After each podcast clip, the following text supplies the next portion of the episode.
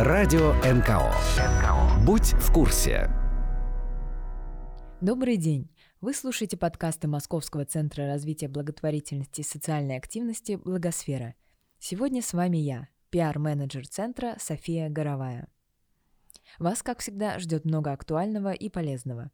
Наш разговор в точку на этот раз посвящен теме, которая волнует, пожалуй, все некоммерческие организации – фандрайзингу. Слушайте радио НКО, и вы узнаете тенденции российского и зарубежного сбора средств, секреты успешного краудфандинга – прогнозы экспертов о будущем фандрайзинга в нашей стране. А в чем риск перевода средств на личные счета людей, а не в благотворительные фонды? И почему некоммерческие организации могут отказать в открытии сбора? Расскажут наши эксперты в рубрике «Прямо с колес». На этот раз она посвящена проекту телеканала Russia Today «Дальше действовать будем мы». А еще вас ждут новости некоммерческого сектора с директором фонда «Хрупкие люди» Еленой Мещеряковой и наша регулярная познавательная рубрика «А вы знали?», на этот раз в ней мы расскажем о самом грандиозном в истории благотворительном концерте. Разговор в точку.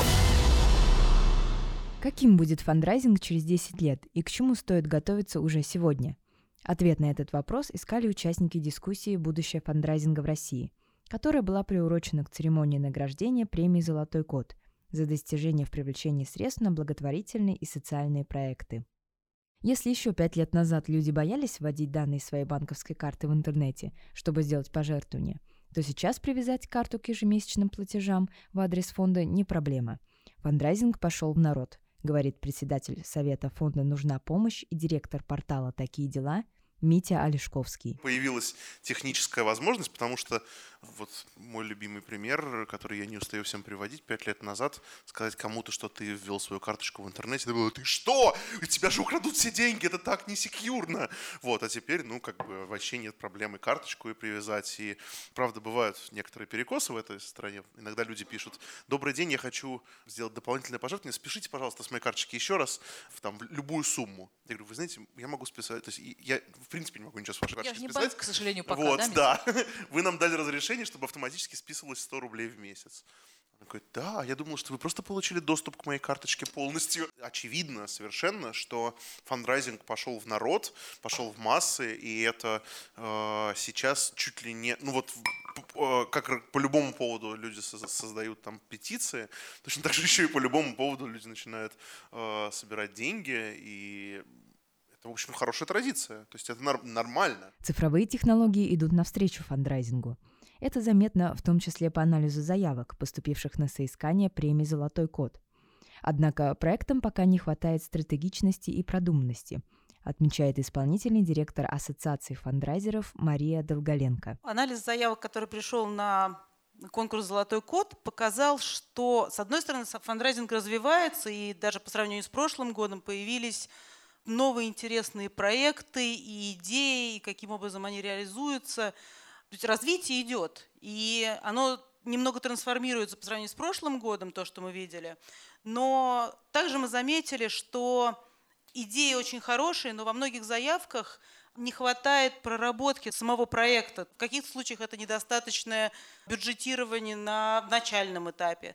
В каких-то заявках э, не учитываются вещи, которые нужно было бы продумать в самом начале.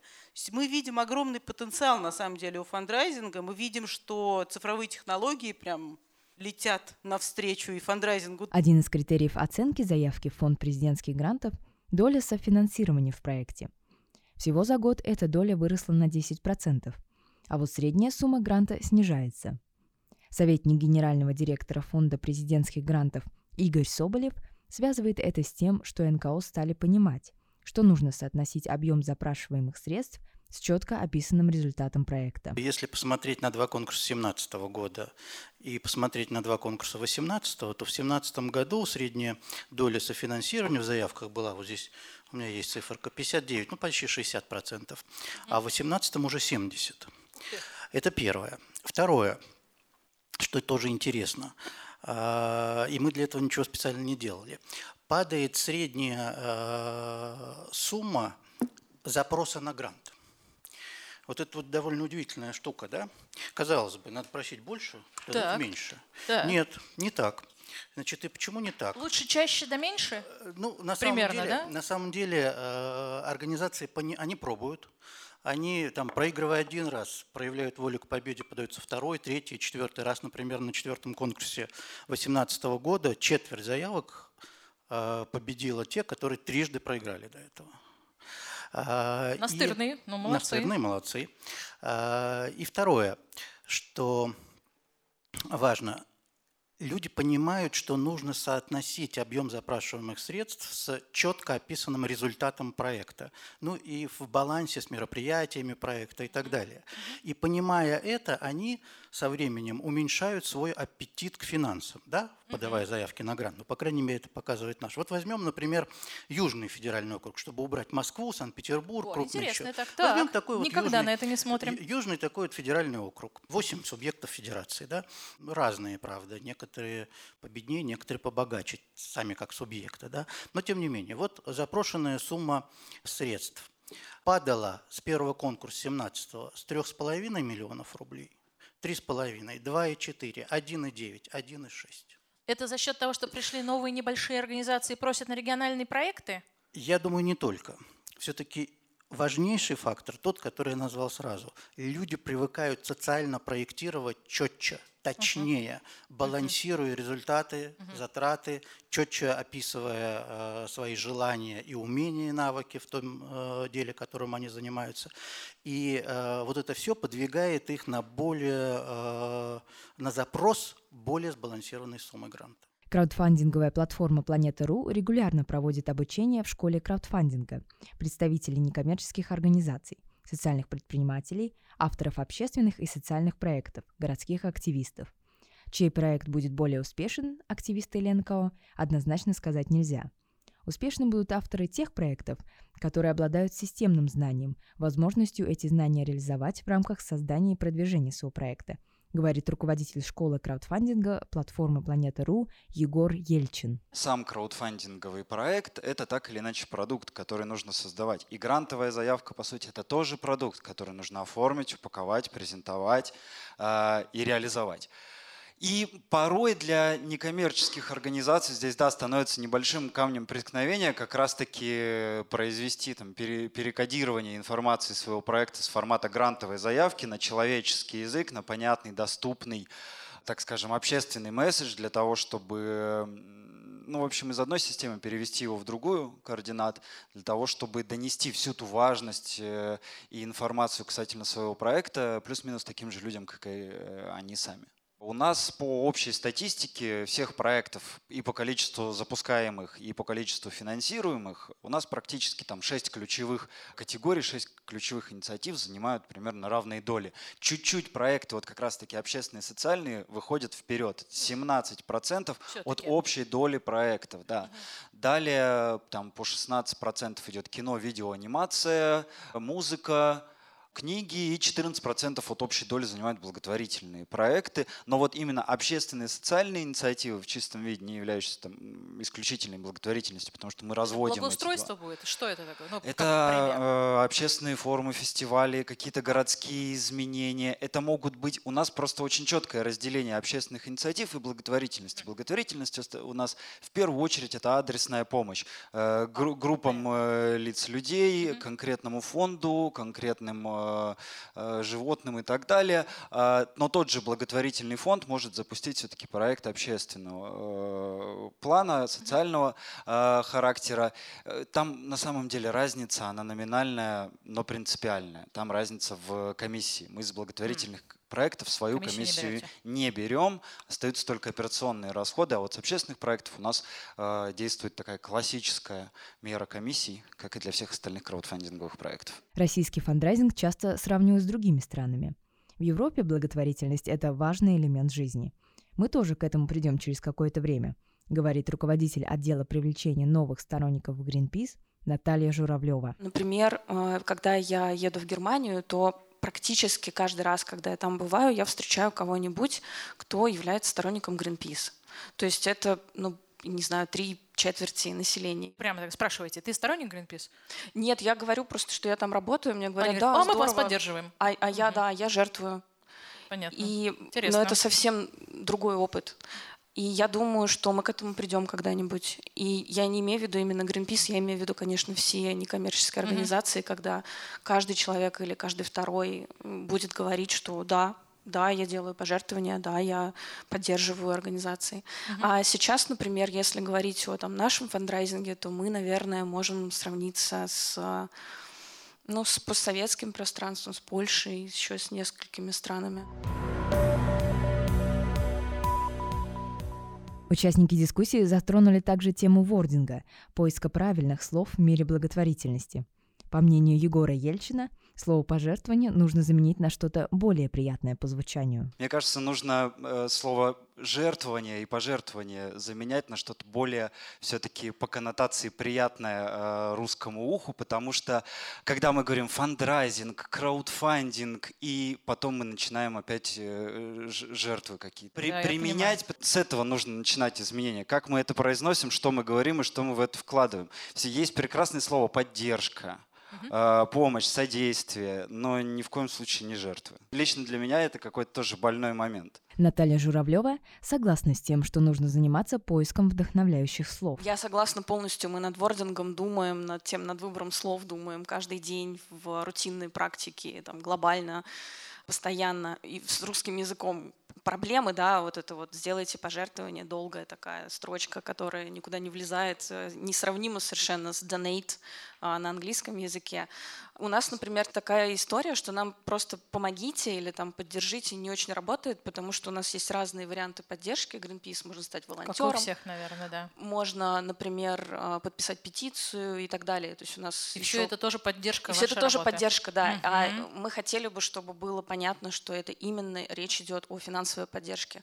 И угу. выбор хороших, правильных, вдохновляющих слов это безусловно очень важно. Я полностью согласна. Модератор дискуссии, директор Центра благосферы Наталья Каменарская, уверена, что поиск новых правильных слов будет идти всегда. Ну, я думаю, что сколько будет э, существовать язык как средство общения как таковое, мы все время будем искать новые правильные слова, э, они будут, безусловно, видоизменяться в связи с окружающей действительностью. Но, тем не менее, стоит не забывать, что особенно во всем мире довольно большой процент населения жертвует из-за религиозной мотивации и соображений, где слово «жертва» не очень влияет. Может быть, не очень, тем не менее, хорошо это для русского языка. По данным Центра исследований гражданского общества и некоммерческого сектора Высшей школы экономики, фандрайзингом в организации занимается руководитель. Так ответили 35% опрошенных. Еще 34% респондентов ответили, что фандрайзингом никто не занимается, и лишь у 1% организации есть фандрайзинговый отдел. Данное исследование комментируют участники дискуссии Митя Олешковский, Мария Долголенко и Игорь Соболев. Во-первых, ключевая классическая проблема современности у российских НКО. Где бы нам найти фандрайзера? Нигде. А, все с этим пожили, пожили, потом говорят, ну ладно, хорошо, давайте сами будем учиться. И пытаются учиться. Ну, а, есть а, единицы организаций, единицы, я даже не, ну окей, ну, ну десятки. Я не, не думаю, что в России наберется 100 профессиональных фандрайзеров на сегодняшний день. Сейчас выучиться на фандрайзера и найти себе зарплату там 200 тысяч, как пить дать в Москве. И почему экономически э, эти люди не появляются, я не понимаю, правда. Рынок подталкивает ну, нас к тому, чтобы становиться фандрайзерами, но люди не становятся. Наш опыт говорит о том, что мало того, что нету фандрайзера в организации, так еще и очень часто организация даже не понимает, что он нужен, даже внутри себя – и вот эта история как раз про то, что должна быть какая-то система обучения и НКО, и фандрайзеров в том числе, для понимания внутри НКО, для чего он нужен, какую вообще роль он играет в организации, насколько это серьезная роль и насколько, насколько вообще это влияет на, там, на планирование бюджета, на планирование всего того, что будет происходить. Никогда эта функция не уйдет с руководителя организации. Будут там фандрайзеры, не будут там фандрайзеры. Все равно руководитель организации, в первую очередь он, ответственен за то, чтобы организация была обеспечена нормально финансовыми средствами. Опять же, цифры из западных исследований. 74% руководителей британских малых НКО плохо спят потому что думают о том, где найти средства. Вот кажется, что это малые организации. На самом деле к этим малым организациям относятся организации до 500 тысяч фунтов, имеющие годовой бюджет. Это не малые организации. По нашим Вот. меркам отнюдь, да. Поэтому руководитель всегда будет этим заниматься. Всегда будет плохо, если он серьезно относится к своим делам, всегда будет плохо спать по ночам, думая о том, где найти средства для развития и существования организации. Фандрайзинг в целом уходит в цифру, но будущее за осознанной благотворительностью, считает Митя Олешковский. Я абсолютно уверен и вижу этот тренд по всему миру и в России, что фандрайзинг совершенно меняется, э, и вообще меняется благотворительность. Закончилась эра, э, прямо эра фандрайзинга как раз цифрового, когда людям было доста... Они, вау, мы можем перевести деньги по интернету. Ух ты, смотрите, здесь было сначала 0%, теперь 100. Уху, мы собрали деньги. Теперь людям этого недостаточно, абсолютно. Предыдущая эра это такой бум доткомов, а теперь это эра импакт инвестиций и эра того, что люди по всему миру и в России, и в Америке, и э, организации, и маленькие доноры, и большие доноры, они все стремятся к тому, чтобы решить проблему и повлиять на нее максимальным образом. Это то, что волнует их в первую очередь. И э, для любого импакт-инвестора это в первую очередь самый важный показатель. Даже если он условно может решить проблему а, ну, То есть, э, если э, это, конечно, для нас некоторые сложности э, влечет за собой, словно если ты можешь спасти 90 человек в, в деревню, в которой живет 100 человек, да, и это будет там вот столько, да, либо ты можешь спасти 10 тысяч человек, но это будет 1% от огромной массы, то человек захочет скорее спасти 100, чем 10 тысяч, потому что он не хочет быть каплей в море, а он хочет больше, больше влиять на, он хочет, чтобы его деньги работали эффективнее. Вот. Но это основной тренд, что для людей важнее всего будет тот самый импакт, который они приносят. Соответственно, это в первую очередь приведет нас к тому, что будет максимально широко распространен так называемый дата-ориентированный подход, то есть когда люди будут опираться на данные в решении социальных проблем, а не на чувства, Для человека, поддерживающего проект, важно, чтобы его деньги находили свою цель и содержание, подтверждает Егор Ельчин. Да, действительно, очень круто, что в один момент, ну вот у нас э, несколько вау э, по, касательно диджитализации происходит. Сначала вау, как здорово, я могу картой поддержать тот или иной благотворительный фонд. Потом э, случается вау, я могу на конкретную задачу, да, с помощью удобной интернет-площадки каким-то образом там на что-то повлиять. И теперь третий момент, да, когда я точно понимаю, что там мои 500 э, рублей, 1000 рублей, полторы тысячи рублей, они для меня уже овеществляются, либо они э, принимают какую-то все-таки конкретную форму. Я э, уже не просто перевожу какое-то количество денег на какую-то задачу, я четко понимаю, каким образом там моя тысяча рублей интегрируется и какую задачу решается в данном проекте. По словам Мити Олешковского, в России фандрайзинг силен в интернете. В нашей стране не хватает оффлайн фандрайзинга. С ним согласна Наталья Журавлева. А Ну в уже России нет, фандрайзинг, ну уже нет, ну. фандрайзинг рванул как раз ровно с появлением платежных сервисов, платежных систем, краудфандинговых платформ, регулярных пожертвований и так далее. Вот все проекты, которые сейчас выстрелили за счет фандрайзинга и за счет фактически регулярных пож- не только фандрайзинг, кстати. Опять же, посмотрите, скажем, YouTube-блогеры. А Почему они так выстрелили? Потому что появились возможности очень быстро и легко их финансировать, и в том числе многих из них финансируют регулярными пожертвованиями, что тоже можно назвать фандрайзингом. В YouTube сейчас встроена функция приема регулярных пожертвований. Именно дигитализация шагает полным ходом. Нам оффлайн бы как раз развить было неплохо. Полностью согласна с тем, что в России фандрайзинг очень диджитальный, по моему, по крайней мере, опыту. А, потому что я, например, сравнивала качество тех же а, страниц для а, оформления пожертвований наши и, например, канадские, американские. И наши очень хороши. Ну, просто они шикарные, честно. Они замечательные. Вот, при В этом... смысле, удобные, понятные. Абсолютно, там замечательный, у нас очень хорошо продуман а, пользовательский путь, путь, путь сторонника, путь пользователя на этой странице. Все очень хорошо, очень а, просто качественно, технически сделано на очень хорошем уровне. И при этом конверсии с этих страниц у нас ниже. Вот так. И Хорошо. я согласна полностью с тем, что нам, ну, лично в моем опыте, по-моему, у нас действительно по опыту вот Greenpeace у нас достаточно мало можно где встретить фандрайзеров на улице, потому что тот же прямой диалог — это общение один на один информационного представителя и человек, который сделает пожертвование, он буквально представлен у нескольких организаций. И Спасибо. официального фандрайзера на улице встретить довольно тяжело. Я, наверное, еще хотела бы сказать, что, на мой взгляд, в России не хватает очень нескольких инструментов, чисто технических, которые позволили бы развиваться фандрайзингу и оффлайн, и онлайн значительно быстрее. То, что было, во всяком случае, то, что точно есть за границей, тот же direct debit, это списание со счета, когда вы не привязаны к сроку действия карты. Но, вероятно, вполне в России этот путь будет какой-то совершенно другой. В развитии фандрайзинга заинтересованы государства, отмечает Игорь Соболев. Не зря э, говорю о том, что процент софинансирования в фонде президентских грантов увеличился с 60 до 70 процентов с 2017 к 2018 году.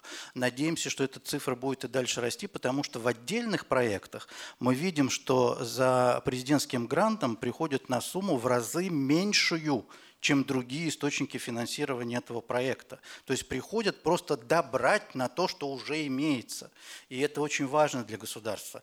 Передавать достигнутые за счет государственных ресурсов э, сформированные коллективы и организации в руки фандрайзеров, способных увеличить источники средств для э, дальнейшего ведения этой работы. Также и, э, ну, это вот на, на уровне фонда президентских грантов. Также и дальше, на уровне региональном или муниципальном, конечно, власти заинтересованы в том, чтобы в организациях множилось число источников финансирования, и каждый из них рос. Единственная серьезная сила, которая противостоит развитию фандрайзинга, это аморфность населения, которое считает, что им все должно государство, при этом забывая, что государство – это они сами, считает Митя Олешковский. Нежелание заниматься продвижением проектов ОНКО отмечают и в Планета.ру. Да, действительно, порой, особенно со стороны э, вот как раз третьего сектора, порой возникает проблема с тем, что когда, э, ну, мы как площадка, естественно, заинтересованы в том, да, чтобы, тоже в том, чтобы эта индустрия развивалась целиком и полностью, э, но порой оказывается так, что вот наша заинтересованность в этом становится чуть выше, чем э, заинтересованность тех людей, которые могли бы пользоваться, собственно, там, сервисом краудфандинга в том числе, потому что порой для многих э, оказывается разочарованием того, что ну опять придется работать. Что и в краудфандинге опять нужно что-то делать для того, чтобы эти деньги появились. Опять нужно что-то делать, опять нужно кому-то что-то рассказывать, показывать свой проект, доносить его значимость, актуальность, востребованность. Да что я буду опять с протянутой рукой и все остальное прочее. Да, есть такой момент, что занимается позиция, ну мы ведь НКО, мы ведь придумали такой проект, где наши деньги? Ва- Ваши деньги у аудитории, до которой нужно этот проект донести, показать его значимость, почему он нужен им в том числе, что, на что он действительно повлияет, какие изменения он э, внесет. Один из любимых э, у меня проектов на Планета.ру – это проект по установке светофора в городе. Казалось бы, да, задача, которая, ну, э, вот это та история про то, что, ну, это же задача властей, да, это же задача города, Абсолютно. устанавливать светофор. Можно очень долго ждать, когда, э, ну, бюджет у каждого города, да, он тоже так или иначе ограничен. И не на все посильные задачи э, и необходимые задачи деньги могут в этом бюджете прямо здесь сейчас находить. Это обыкновенный жилой э, район, да, где просто нет светофора и ездят машины, и просто зебра, которую не всегда видно. Можно очень долго э, ругаться на то, что денег нет. Можно очень долго выражать свое недовольство, а можно просто взять не просто собрать там, да, по подъездам, по квартирам э, в городе э, эти деньги и так или иначе по договоренности с властями пустить их на установку светофора. А можно запустить краудфандинговый проект, который как раз-таки станет, опять же, не очередной провокацией, а наглядным примером того, что мы с вами, если что-то хотим, мы можем взять и сделать. И здесь появится светофор. Где-то это могут быть действительно дороги, где-то это может быть э, улучшение того или иного нашего с вами да, пространства, в котором мы э, все находимся. Чем больше люди видят примеров благотворительности и гражданской активности, тем больше им самим хочется участвовать. Отмечает Наталья Журавлева. Для меня нет противоречия в том, что люди вкладываются в инфраструктурные проекты, в которые, по идее, должно было бы вкладываться государство.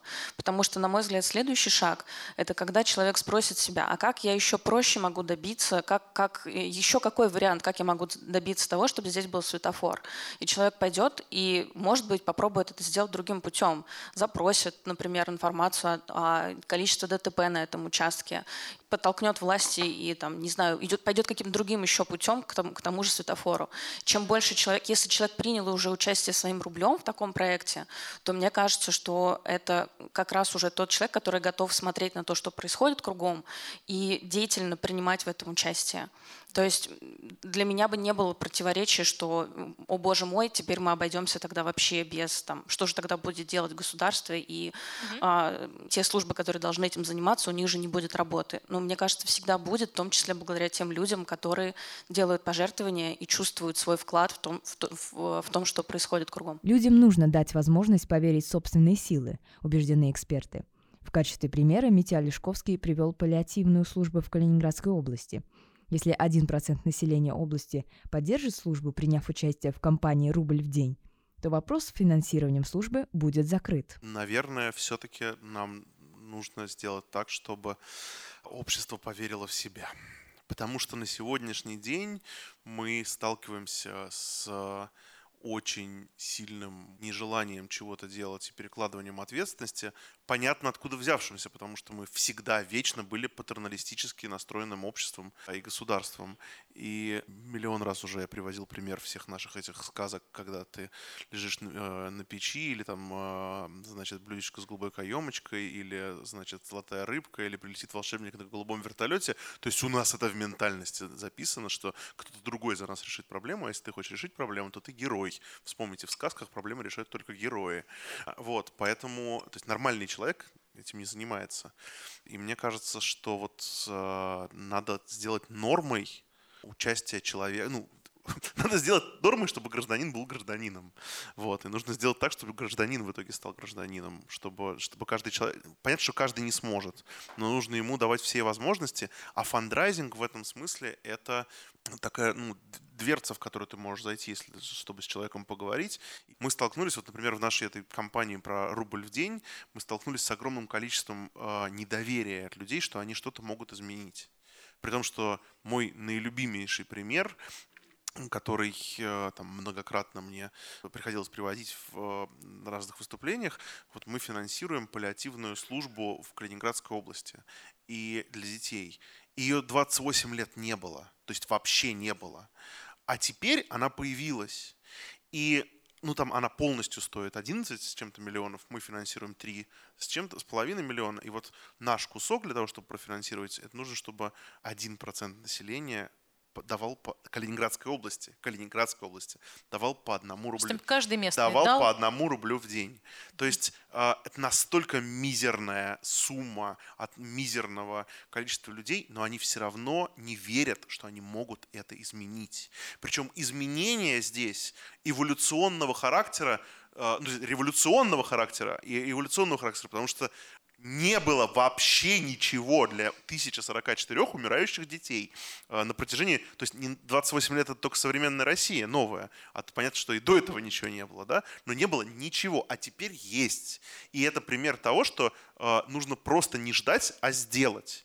И не спорить с государством, не э, жечь покрышки на улице, не там, свергать власть, а просто, черт побери, один процент населения Калининградская область это 8 тысяч человек. Это вообще ни о чем. С учетом того, что там, ну, какое количество подписчиков там у блогеров, зрителей телеканалов, подписчиков газет и так далее, и так далее. То есть это вот нужно дать людям возможность поверить в собственные силы. В завершении дискуссии директор Центра Благосфера Наталья Каминарская предложила экспертам порассуждать, каким будет фандрайзинг в 2029 году и как будет проходить 13-я ежегодная премия «Золотой код». Митя Олешковский предположил, что на открытии этой премии будет выступать президент России Владимир Путин. Также, по его мнению, развитие получит такое направление, как волонтерский фандрайзинг. Я уверен, что волонтерский Конец. фандрайзинг станет центром развития благотворительности в России, центром фандрайзинга в России, будет собирать сотни миллионов рублей, долларов и так далее. И все существующие сегодня модели фандрайзинга останутся далеко позади. Наталья Журавлева считает, что изменится инфраструктура благотворительности и фандрайзинга в частности.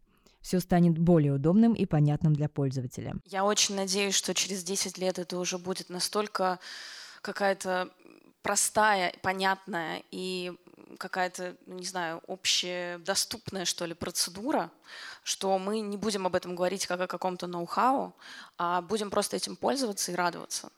И я говорю про инфраструктуру, про то, что мы все можем объединяться для того, чтобы менять инфраструктуру и для того, чтобы подстраивать ее под наши нужды, при том, что наши нужды часто пересекаются. Безусловно, они у разных организаций, у разных фондов немного различаются. Но все равно в любом случае мы с вами можем, так же как мы говорим о том, что мы хотели бы, чтобы люди услышали нас и знали о том, что они могут менять мир вокруг себя, вот я верю в то, что мы с вами можем менять инфраструктуру и делать ее удобной для перечисления пожертвований, подходящей для этого простой, понятный. И мы действительно, на мой взгляд, мы можем для этого много сделать. Игорь Соболев уверен, что через 10 лет зал, где будет проходить торжественная церемония премии «Золотой кот», соберет большее число участников, а объем привлеченных ими средств увеличится в несколько раз. Это будут и представители платформ, это будут и представители малых э, некоммерческих организаций, это будут представители там, инициативных групп, добившихся определенных успехов, которые были премией этой поддержаны в прошедший год. И оглядываясь назад, сектор сможет сказать, да, мы были достаточно убедительными в том, что мы делаем, и э, сумели убедить в этом, ну, будем не знаю, использовать текущую терминологию доноров, да, для того, чтобы в разы кратно, э, совершенно разными способами э, повышались привлеченные средства. Мы были достаточно честны для того, чтобы общими усилиями держать сектор в том состоянии, которое позволяет удерживать доверие, поскольку входят новые поколения, которые готовы делиться, на которые не прощают обмана. Мы сможем обернуться назад и сказать, что мы были достаточно смелы, чтобы мечтать и добились этих успехов. Мария Долголенко через 10 лет хочет видеть первых выпускников вузов, которые окончили факультет фандрайзинга – Егор Ельчин – новых лидеров мнений, а Наталья Каминарская – огромное число журналистов, которые интересуются темой благотворительности. А я бы хотела видеть здесь три десятка кинокамер, ведущих представителей медиа, осаждающих вас, дорогие коллеги, вопросами, как же вы добились таких потрясающих успехов, решили такие интересные и важные задачи, придумали и реализовали новые проекты, а главное, вовлекли 100% населения Российской Федерации, вовлекли, построили, осознанно стали жертвовать, поддерживать, как бы это ни называлось, но участвовать в решении тех задач и креативить на будущее вместе с нами, как с авангардом такого, как мне кажется, процесса.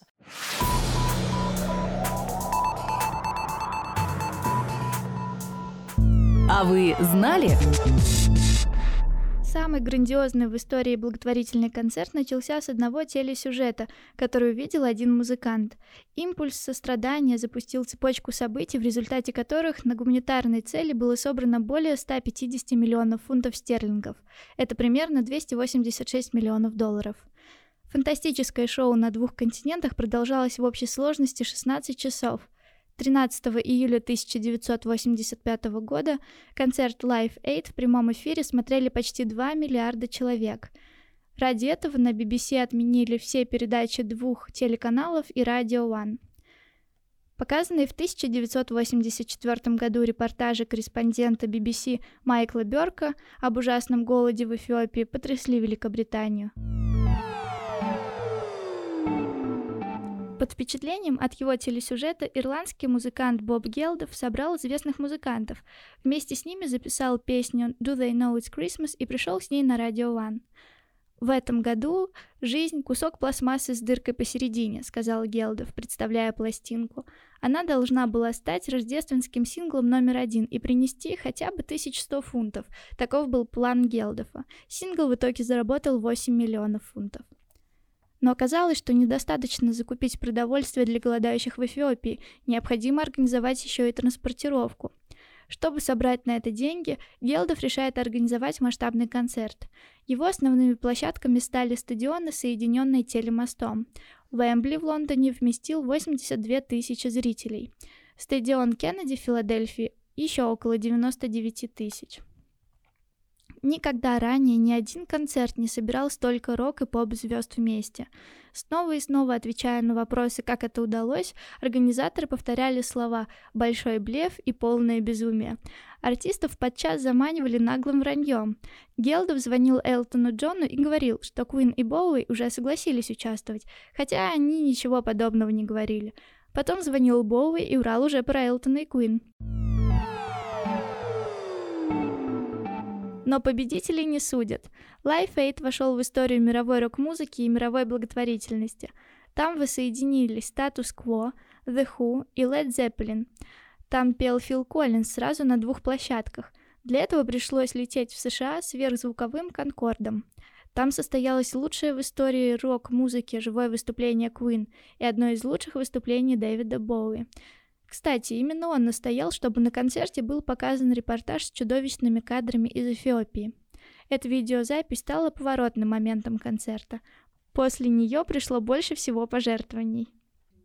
Пожертвования принимались на протяжении всего шоу. Для переводов с помощью кредитных карт использовались 300 телефонных линий BBC.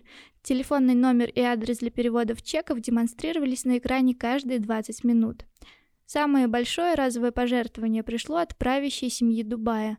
Они перечислили миллион фунтов после телефонного разговора с Гелдофом. По словам музыканта, наибольшее количество взносов было сделано из Ирландии, хотя страна в это время находилась в глубоком экономическом кризисе. Журналист Майкл Бёрк, с которого началась эта история, не смотрел Live Aid. Его не показывали в Южной Африке. Но, конечно, он знал о концерте. Собранные деньги помогли спасти пару миллионов человек, которые иначе бы умерли, говорил потом Майкл. Но главное, чего удалось достигнуть, это изменений в политике европейских стран и США в отношении Африки. Что случилось? Авторский взгляд. Здравствуйте. Сегодня с вами я, Елена Мещерякова. Я представлю вам а, новости некоммерческого сектора – Итак, начнем. Некоммерческие организации просят доработать новые правила детской реабилитации. Для доработки правил нужно срочно создавать рабочую группу с привлечением независимых экспертов, представителей профильных благотворительных фондов и родительского сообщества. Об этом говорится в письме, которое направила председателю правительства Российской Федерации Дмитрию Медведеву Ассоциация социально ориентированных НКО «Все вместе». Недавно опубликованный проект порядка оказания медицинской реабилитации детскому населению представители НКО считают принципиально устаревшим и даже опасным. Это шаг назад от эффективной эрготерапии, физической реабилитации и двигательной терапии, от доказательной медицины, от доступной помощи, отмечают авторы коллективного письма. Они надеются, что совместными усилиями будет выработан новый нормативный акт, который позволит выстроить эффективную и гибкую систему детской реабилитации в России.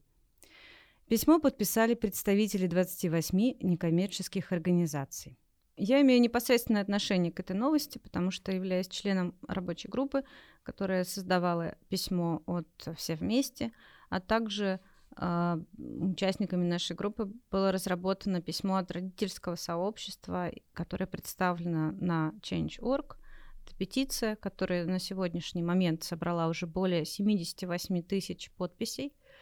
А, и речь эм, в этих письмах о том, что нам, родителям, а, руководителям благотворительных фондов, а, физическим терапевтам современного толка, можно так сказать, совершенно очевидно, что тот порядок, который предлагается, нашим детям не подходит.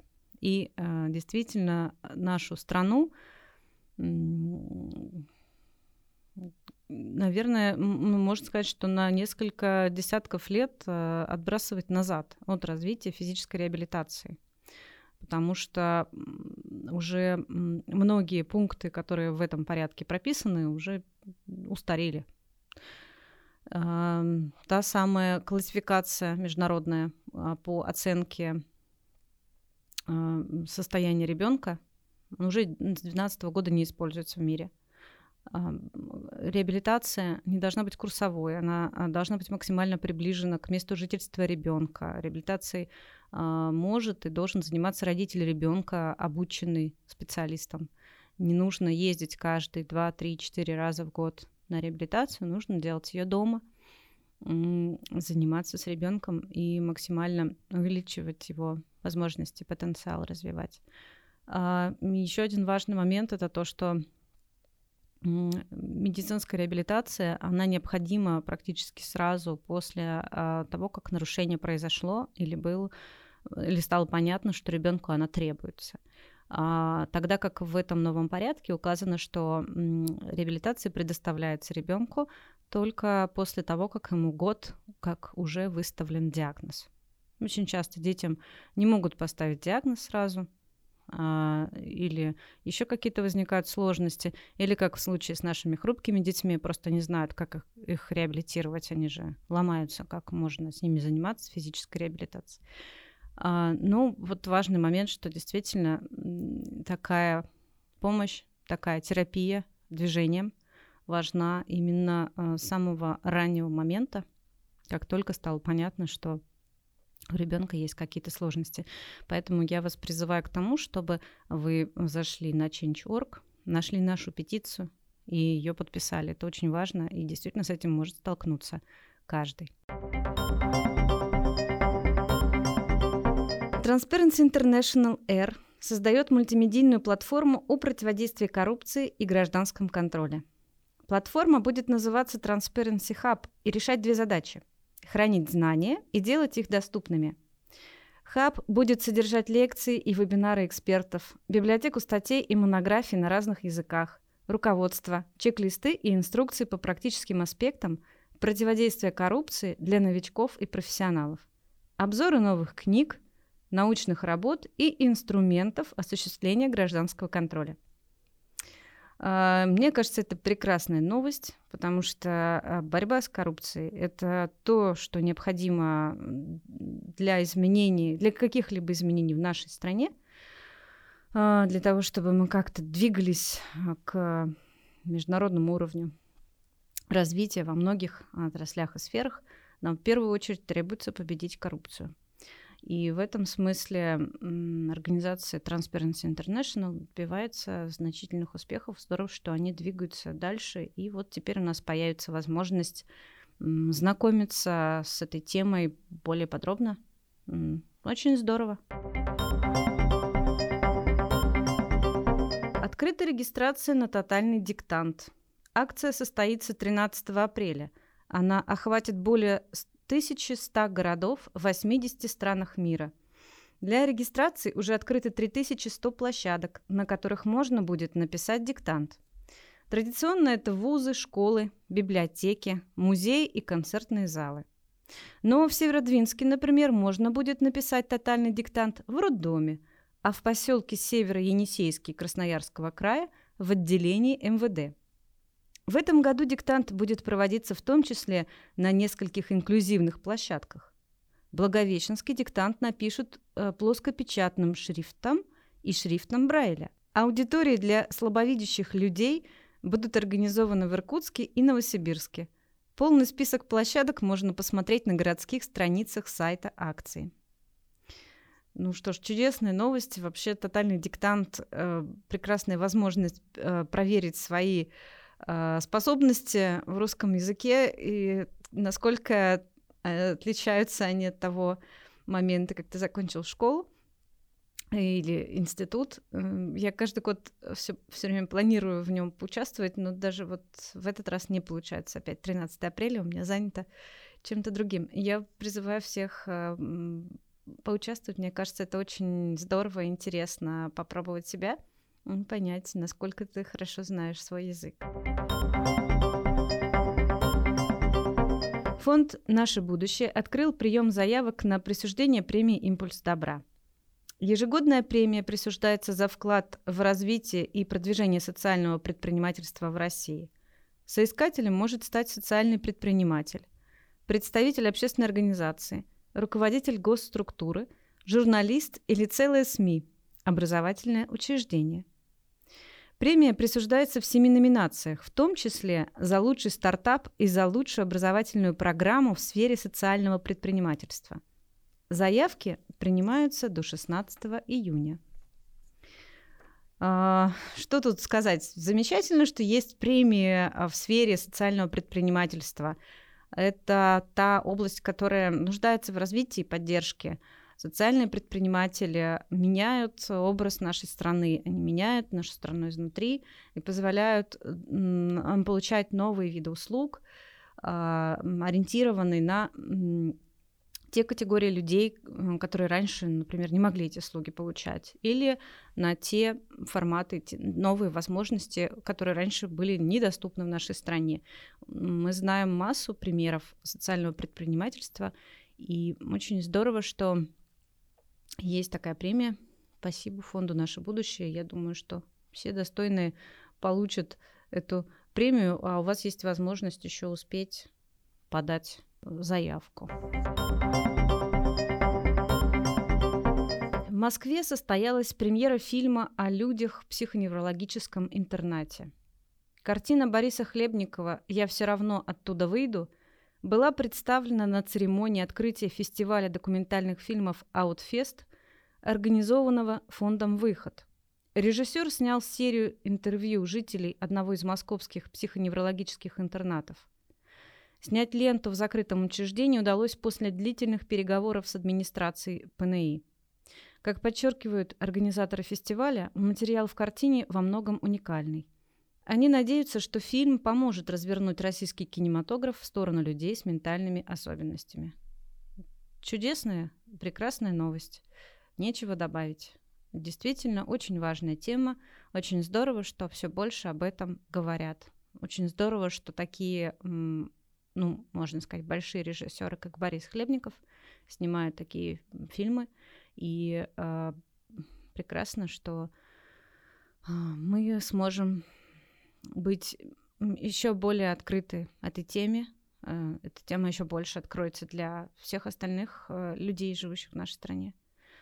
Здорово, что к этому привлекается внимание, потому что очень важно об этом знать, э, для того, чтобы ситуация в людей, которых живут в ПНИ, менялась.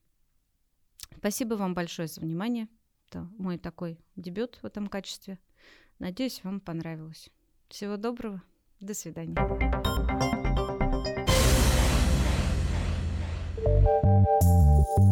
Прямо с колес.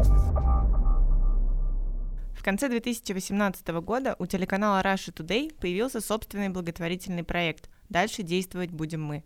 Журналисты начали сами собирать пожертвования нуждающимся и сразу переводить их на личные счета этих людей, не обращаясь в благотворительные фонды – Некоммерческие организации выступили против такой инициативы. Они назвали ее опасной и вредной, так как траты с частных карт отследить сложнее. В конце февраля проектом занялась журналист Мария Баронова. Два года назад фонды не помогли ей собрать деньги на собственного ребенка. Она собрала их сама, в соцсетях. Теперь журналист хочет помогать и другим людям, которые оказались в похожей ситуации. Ну, собственно, вот у меня, еще раз, все не любят личные опыты, но у меня, собственно, личный опыт как раз посвящен такой истории. То есть, когда в нашей семье возник э, особый ребенок два года назад, я к тому времени имела опыт сбора больших сумм в области правозащиты. Э, я была достаточно ну, высокосоциализированным человеком. За моей спиной были люди с большим капиталом, и у меня было много друзей, э, в том числе Митя Олешковский, с которым мы вместе делали Крымск в 2013 году, который является главой таких дел. Было много людей, которые, казалось бы, мне могли помочь и могли рассказать, как э, решить мою проблему. Но я оказалась в ситуации, что, являясь главой семьи, у меня с каждым днем исчезает надежда какая-либо, у меня возникает ощущение, что я просто в абсолютном одиночестве. И Дело даже было не в том, что это был отказ за отказом, а о том, что каждый фонд занимается чем-то своим в конкретный момент, а, конечно же, человек э, – существо эгоистичное и уверен, что вот его дело самое важное. Но за год вот этих отказов у меня исчезло вообще. Ну, единственная была проблема, конечно же, как и большинство людей, последнее, что я хотела, это рассказывать публично о своей истории, потому что всем, у всех это жуткая фобия по-прежнему. И я уверена, что даже люди, которые занимаются фондами, они всегда уверены, что ну, с ними такое не произойдет. А такое происходит. И где-то спустя год я поняла, что семья потеряла, ну, примерно там 99% э, своих ресурсов. Э, я потеряла вообще надежду на что-либо, рабочее состояние. Все инвалидизированы уже не только особо ребенок инвалид, но и вокруг все люди его. И делать непонятно, что можно. После этого я просто ну, больше ничего не оставалось, и как человек высоко все равно социально активный, я взяла, вышла с истории публично. После этого нужную сумму мы собрали за три дня, но за это же самое время огромное количество людей написало мне, в том числе сидящих здесь некоторые, э, в личку, что мы все делаем неправильно. И вот надо сказать, что после двух лет, когда нам отказывали и было все плохо, ну, я немножко уже так негативно воспринимала совет о том, что мы все делаем неправильно, потому что мы много раз пытались обратиться к разным людям, чтобы все сделать правильно, но как правильно за два года мы так и не поняли. А случай банальный, ну, ДЦП — это не единичный случай. Тысячи детей по-прежнему рождаются с проблемами в нашей стране в связи с низким качеством акушерско-гинекологической помощи просто. И вот, собственно, из этого опыта я выяснила, что, к сожалению, я была всегда уверена, что должна быть институциональная уже помощь. Я тоже слышала от своих друзей, как важно, чтобы все было на, исключительно на юрлиц. Я искала эти счета юрлиц, я не смогла найти счета юрлиц, которые мне бы помогли собирать. И кончилось все персонализированной помощью. Почему фонды могут отказать в помощи? Объясняет Татьяна Константинова, президент Международной благотворительной общественной организации «Справедливая помощь» доктора Лизы. Ну, сложный вопрос на самом деле. Смотрите, если появилась, вот я сегодня э, Маше при встрече сказала, что если такая тема появилась, э, то, что Маша озвучила, это значит, на нее есть запрос. Давайте будем честными. У кого сколько в фондах, вот здесь сотрудники фондов э, сидят, у кого сколько фондов сотрудников работает? Как правило, среднестатистический фонд, ну, простите, я сейчас усредню, это там 3, 5, ну, 7 совершенно замученных, измотанных женщин, у которых при э, звуке телефонного звонка дергается глаз, да, которые боятся открывать э, почту, потому что там, извините, кровь, смерть, слезы, боль и так далее. И это валом. И это непрекращающаяся история.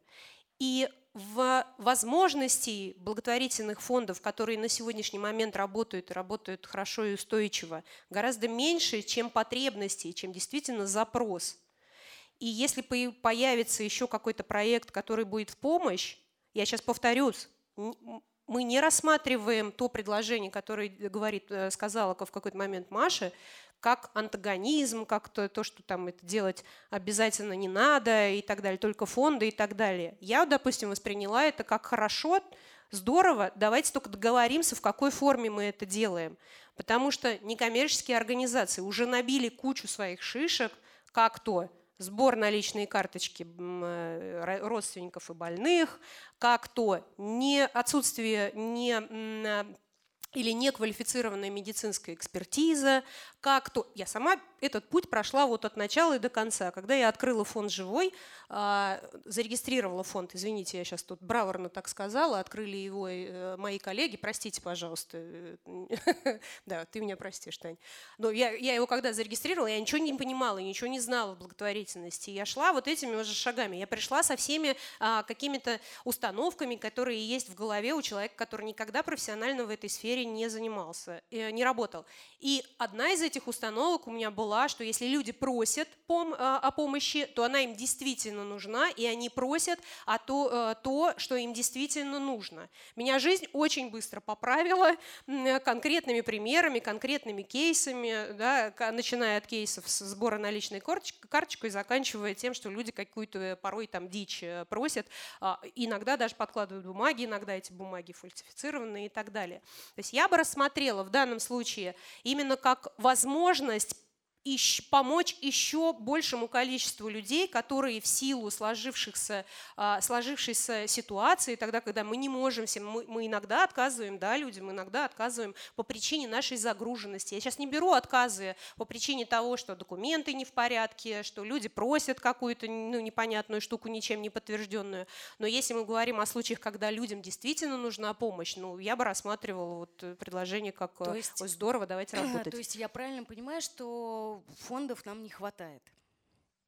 Ну, я бы сейчас сказала, я не знаю, как насчет фондов не хватает. Может быть, сотрудников в фондах не хватает. Мы не, мы не можем, ну, ну, не знаю, коллеги, подтвердите или опровергните, что мы не можем а, охватить все те запросы, которые у нас сейчас есть. Угу. И тогда мы придумываем, ну вот, вот есть уже обтекаемые формы ответов или каких-то там а, писем ответных, тогда там, к сожалению, ресурсы нашей организации ограничены, мы не сможем сейчас вам помочь, возможно, в дальнейшем ситуация изменится, но я сейчас не беру крупные фонды типа Русфонда, у которого есть там выход на серьезные СМИ. Да? Возможно, ситуация изменится, но вот пока это так. Ну, мы делаем вот эти реверансы, ну, потому что мы понимаем, что на той стороне человек, для которого ты, возможно, последняя надежда. А я не могу, я не могу взяться, сказать, да, я возьму, возьму собирать, заранее понимаю, что я не смогу собрать эту сумму. Я зачем буду давать надежду?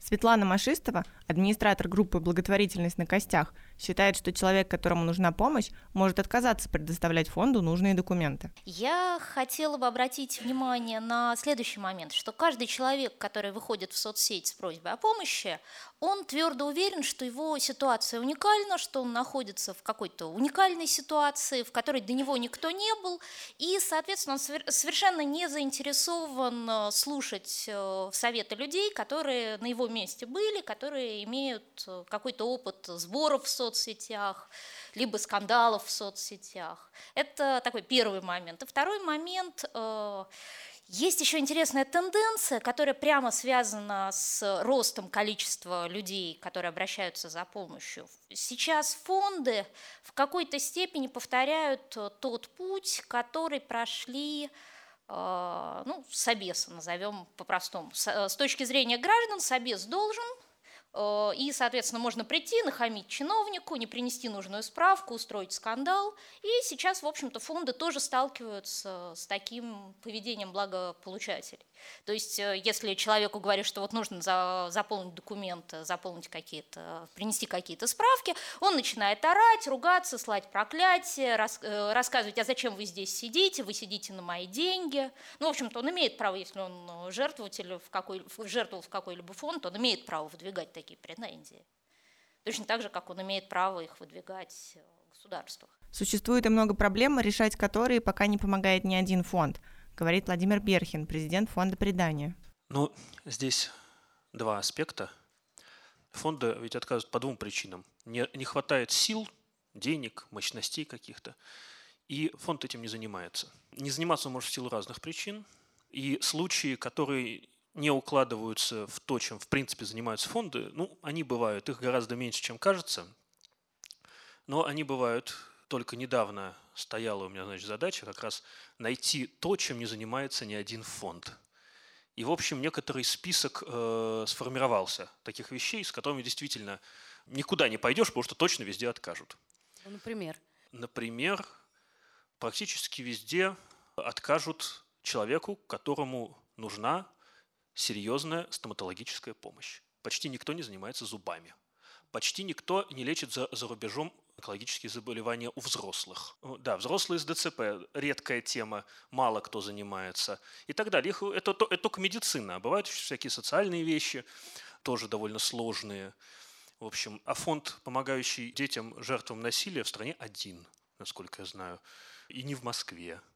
Вот именно целенаправленно имеющий такое направление деятельности. То есть, если бы вдруг я сам столкнулся с такой ситуацией. Собственно, с ней однажды столкнулся.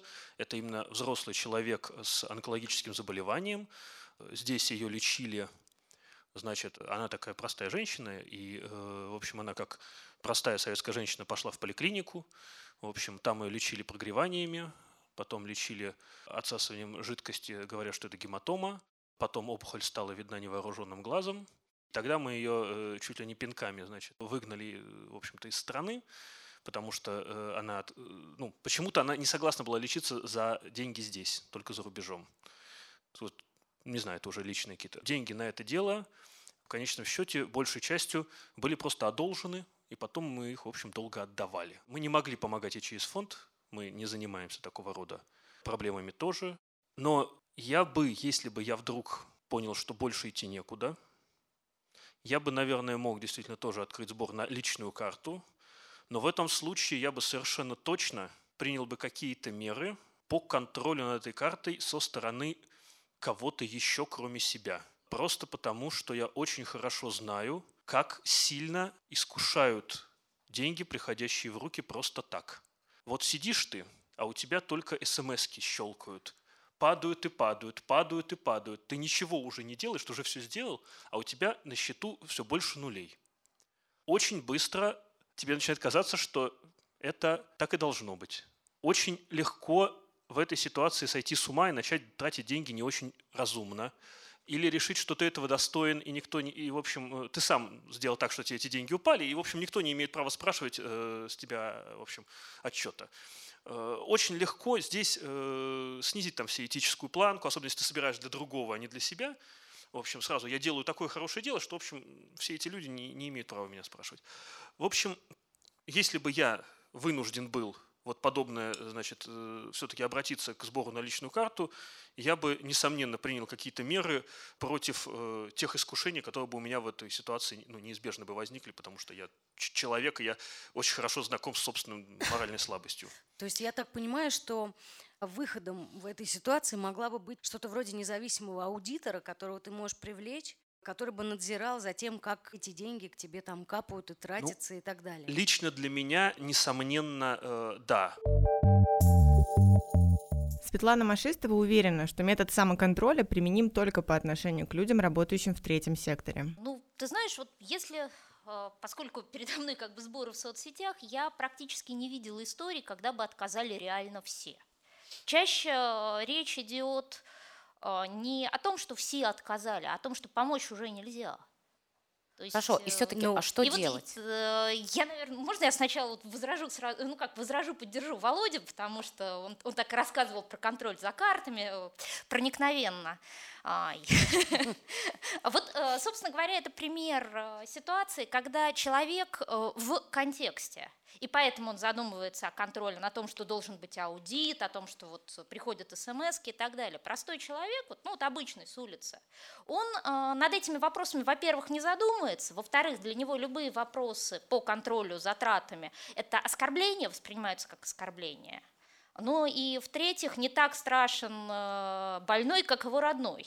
В общем-то, в, сбор, в сборах в соцсетях все то же самое, потому что э, рядом, даже если человек вменяем, если он готов слушать, готов сотрудничать, э, ну, готов вот услышать необходимость отчетов, необходимость вот, доверенного лица, рядом с ним обязательно нарисуются друзья и родственники кролика, которые будут закатывать громкие истерики, рассказывать, что им никакие отчеты не нужны, что если вот больной вместо вместо лечения поедет э, в лунопарк, все будет хорошо, и типа не считайте деньги в чужом кармане. По словам Татьяны Константиновой, если фонд отказывается помочь, нужно постараться наладить с ним личный контакт. Ну, как вы понимаете, у меня же сферического ответа в вакууме нет. У меня есть мой исключительно основанный уже на моем бэкграунде ответ.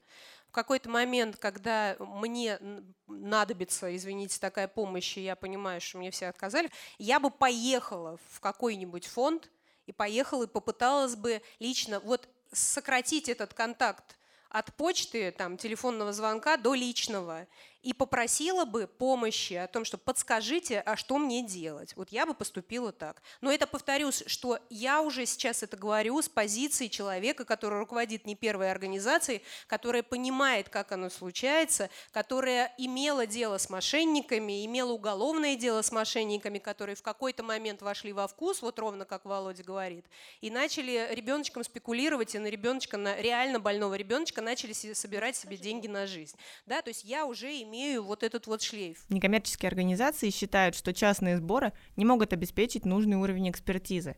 Однако координаторы проекта «Дальше действовать будем мы» уверены, что у него большие возможности для экспертизы. Собственно, я пока вот слушала, я еще подумала вот такую вот перед своим ответом, ну это в рамках ответа как раз баналь, такую мысль банальную, что мы в России постоянно за последние 20 лет очень интенсивно изобретали очень много велосипедов с квадратными колесами. При этом совершенно игнорируя тот факт, что, в общем, есть рядом с нами западное общество, у которого уже э, богатый опыт создания частных инициатив и частных институтов социальных. И, собственно, любой процесс общества, да, то, что вот он институционализируется, возникают куча разных э, акторов, которые как-то там взаимодействуют, создают свои регламенты, но всегда при такой, с одной стороны, институционализации, а с другой стороны, автоматически бюрократизации процесса, да, он будет автомат... регламент, это уже бюрократизация процесса, всегда будут оставаться люди, которые на отшибе этой ситуации. И как раз, например, на Западе есть стандартная, очень качественная процедура, когда вот такие люди выпавшие берут и на условном и безусловном кикстатере – объявляют сбор, а Kickstarter — это площадка, которая, собственно, предоставляет этот аудит и гарантирует, что если она, этот сбор мошеннический, они его тормозят, они его закрывают. Если он не мошеннический, они дальше. То есть как бы создается уже... Институт... все равно есть. Да, создается институция, тоже частная, Kickstarter, который занимается этой самой экспертизой и регулирует. Там было несколько мошеннических историй, я помню, вот так были-были. Но при этом это все-таки тоже институт, который как раз дает возможность выпавшим из ситуации. То есть он для кучи разных историй, на самом деле, Kickstarter, да, но в том числе и для таких, когда вот помогите мне, я пенсионер американский, и мне 64 года, а там 65 бесплатная, э, собственно, медицинская помощь, а в 64 человек уже старый, и ему срочно нужна помощь. Вот я несколько таких сборов видела. И, собственно, это вот первый э, ответ на вопрос, что, ну, конечно же, желательно, чтобы в какой-то момент какой-нибудь хороший, активный человек, как мы все, э, решил сделать такой стартап в России. Это нам бы страшно помогло. Пока что можно на самом-то деле, я опять же подумала, пользоваться в том числе западными ресурсами. А, э, собственно, а как мы планируем? Мы, э, это такая история, в которой а, Олег Кашин очень хорошо заметил, что Арти пытается заниматься тем, что вот как Русфонд был создан много лет назад, так, опять же, на основании писем в газету вот пытаются изобрести велосипед. Собственно, первое, что мы постараемся делать, это не изобретать велосипед. Соответственно, девушки, которые занимались уже этим проектом, они позвали меня, чтобы я чуть-чуть со своими знаниями помогла. И сейчас мы будем пытаться выработать свою, ну так, скажем, дорожную карту, как мы все-таки это делаем. Точно будем заниматься все равно, несмотря на все сопротивления Светланы, я понимаю э, это сопротивление, но мы будем заниматься все-таки пока что сбором на карты. Отчеты. А, Отчеты с отчетностью вот я это вот э, процесс отчетности мы сейчас обсуждаем, как мы это будем делать, потому что у каждого участника свое видение и моя задача есть сделать так. Вот если говорить про ВКонтакт, там есть Сегодня мы с утра встречались с уважаемыми представителями ВКонтакта как раз по этому поводу. Э, и мы продолжаем с ними разговаривать, и как мы, собственно, будем, как конкретно будет, что у нас будет с нашей группой во ВКонтакте. Пока что финального решения нету. Но э, тут же как еще задача моя, что я пришла со стороны, есть уже сложившийся коллектив, а я пришла из совершенно другой. Но очевидно, что среда арти и я — это немножко разные все-таки явления, несмотря на мнение некоторых блогеров. И, соответственно, э, вот сейчас я попытаюсь, мы все попытаемся собрать э, вот как же мы хотим, как мы это видим, и дальше на основании опыта уже имеющихся структур, ну, выработать свои, во-первых, взаимоотношения с фондами, и, во-вторых, ограничить верхнюю сумму сбора обязательно. Главный страх, конечно, это как-то вот утопить срочно свою репутацию, а это очень легко на территории жизни и смерти, очень легко утопить свою репутацию. Маш, вот Маш простите, пожалуйста, что я вас перебиваю. Вы знаете, оказалось, что в зале есть люди, которые не знают об этом проекте, вообще ничего. А мы говорим, как бы, это моя ошибка, потому что мы говорим как бы изнутри, как будто бы все в курсе, а есть люди, которые не в курсе. А, можете в двух словах э, а, объяснить, а, собственно, что это? Телеканал, достаточно известный во всем мире, Rush Today, бывшее название, два года назад, э, в 2017 году, создал проект «Не один на один».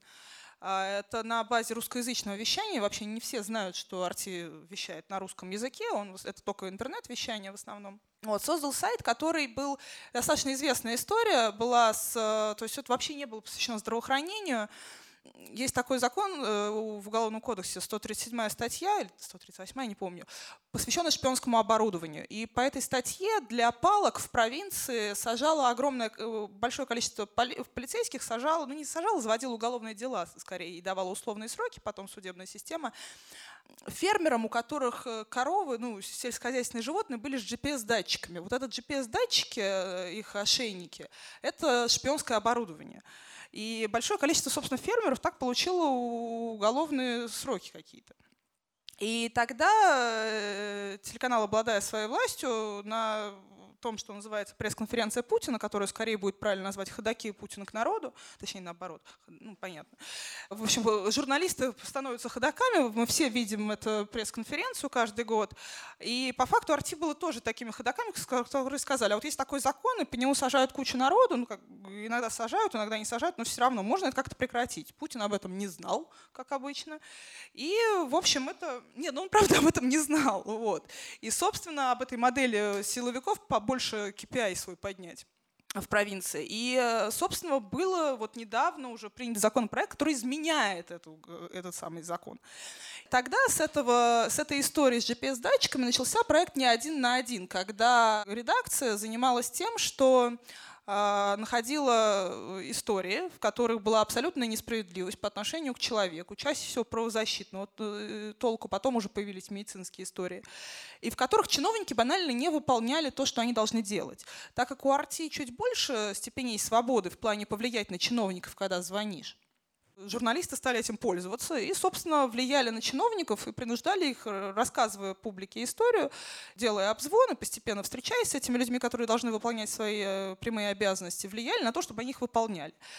И в ноябре этот проект «Не один на один» написал историю про такую деревню слепых в Тульской области – в которой была проблема, что какая-то кровать, я вот сейчас прям сразу не соображу, но, в общем, получалось так, что по ОМС эта кровать не полагалась слепому человеку, а фонды тоже как-то так, их не очень, деревня существует сама по себе, при этом у них тоже юрлицо, но, в общем, там у них есть некоторые сложности с координацией друг друга.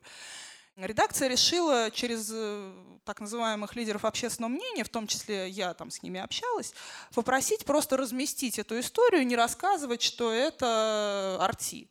Потому что ну, немножко странно будет выглядеть, арти собирает деньги. Тогда я поучаствовала в этом сборе, на кровать собрали, и они решили, а давайте мы будем так еще собирать деньги. Ну и в течение четырех месяцев это была такая немножко анонимная история, когда они не выходили с истории, что это арти, а потом позвали, потому что, в общем, есть понятные свои проблемы. Потом позвали меня, так как я, в общем, уже привыкла к разным разборкам, мне не очень страшно, что на меня польются все шишки. Я, собственно, вот уже мы вышли с этой истории публично, что это часть арти, дальше действовать будем мы.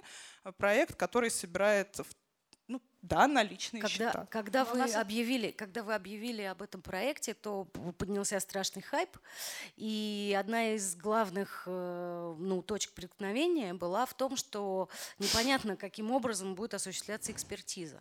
Все-таки фонды характеризуются тем, что они имеют экспертизу. Про это можно сказать Таня, Володя, Света там, и так далее. И это безусловное преимущество фонда перед любым сбором, перед любым частным сбором, потому что там за, за этим стоит эксперт. Особенно, когда дело касается медицины. А, и этот вопрос, мне кажется, очень важным. Вот э, давайте обсудим его. Так вот, собственно, про экспертизу. Потому что так как до этого ни один на один проект взаимодействовал с чиновниками, только исключительно с чиновниками, то, собственно, вот эта часть экспертизы у нас как была, так и есть дальше будет, потому что это те случаи, когда чиновники объясняют, почему они по ОМС сейчас не могут дать эту возможность. Да? То есть это в первую очередь взаимодействие артист с государством. Мы не совсем государственная, на самом деле, институция. Вот, хотя понятно, что государственная. Юридически это не так. Соответственно, соответственно, теперь же, когда пришла я, мы планируем, что выстроить взаимоотношения с частными инициативами, чтобы, собственно, расширить возможности для получения экспертизы и сделать как-то взаимовыгодным это самое сотрудничество – что вот, например, мы обратились к какому-то фонду и рассказали о том, что этот фонд вот взял такого ребенка, потому что мы, понятно, что мы не будем заниматься вот этим стандартным паллиативным кейсом Израиль, но это просто самый стандартный случай, который э, скорее нужно тут говорить о том, что, ну, к сожалению, в стране вообще нет позитивной психиатрической и психологической помощи, ее просто не существует. И это вот вопрос всего сообщества, вообще всего нашего общества, в том, чтобы начать уже добиваться получения э, людьми на граждан, общегражданском уровне вот этой самой психологической помощи. Потому что когда человек один находится на пороге, что его ребенок умрет, и ему, в общем, никто никак не поможет психологически, и нету никаких по-прежнему служб, есть много разговоров об этих службах, но вот так-то эффективно работать. По мнению фондов, нужно найти возможности сотрудничества с проектом Russia Today. Слушайте, ну у меня мозг работает следующее я не встаю в оппозицию, когда даже если я вижу, что прорехи в, есть в некой позиции, в неком заявленном проекте, а я все время ищу, а где же мы можем посотрудничать. Мы совершенно точно можем сотрудничать с АРТИ в точке, с точки зрения медицинской экспертизы. Мы совершенно точно можем сотрудничать с АРТИ с точки зрения, там, а, когда там, э, я сейчас про фонды говорю, про серьезные фонды, а, когда в АРТИ будут приходить какие-то э, там запросы, они будут понимать, что у них есть пул проверенных организаций, но единственное, что э, это должна быть не игра в одни ворота, что вот отправили организации и э, добавили организации работы. Я вернусь к тому, что вот так, по самый бантик работаем мы завалены, извините. Если Арти будет э, помогать каким-то СМИ ресурсам, это будет отлично. Да? И я бы посоветовала, Маш, прости, пожалуйста, да, я тут вот, ну, несколько с этой позиции. Рассмотрите, пожалуйста, ваше желание собирать наличные карточки с точки зрения того, а какие процессы в целом вы запустите. Потому что, смотри, у тебя есть твоя личная история, да, когда ты э, там э, ты собирала и ты была уверена, что это будет все потрачено и все было потрачено нормально и так далее. Повторюсь, опять это опыт. Я пришла вот ровно с таким же ровно с таким же настроем, что все люди собирают, если собирают наличные карточки, все будут потрачено все. Нифигашеньки подобного когда у вас будут собираться наличные карточки людей, которых вы не знаете, а вал этих, этих людей будет становиться все больше, больше и больше, у вас возникнут вот эти вот истории злоупотребления. Это раз, с которыми вам придется разбираться а два, вы запустите процесс, мошенники, которые уже и так, в общем, работают в этом поле, они э, и не мошенники, которые еще сейчас пока не мошенники, но которым э, профессиональное сообщество пытается объяснить, вот ты сейчас, Саш, говорила, да, что надо объяснять, надо объяснять, мы пытаемся объяснить, что этого делать не надо, что лучше через институции, у которых там 57 проверяющих есть это делать.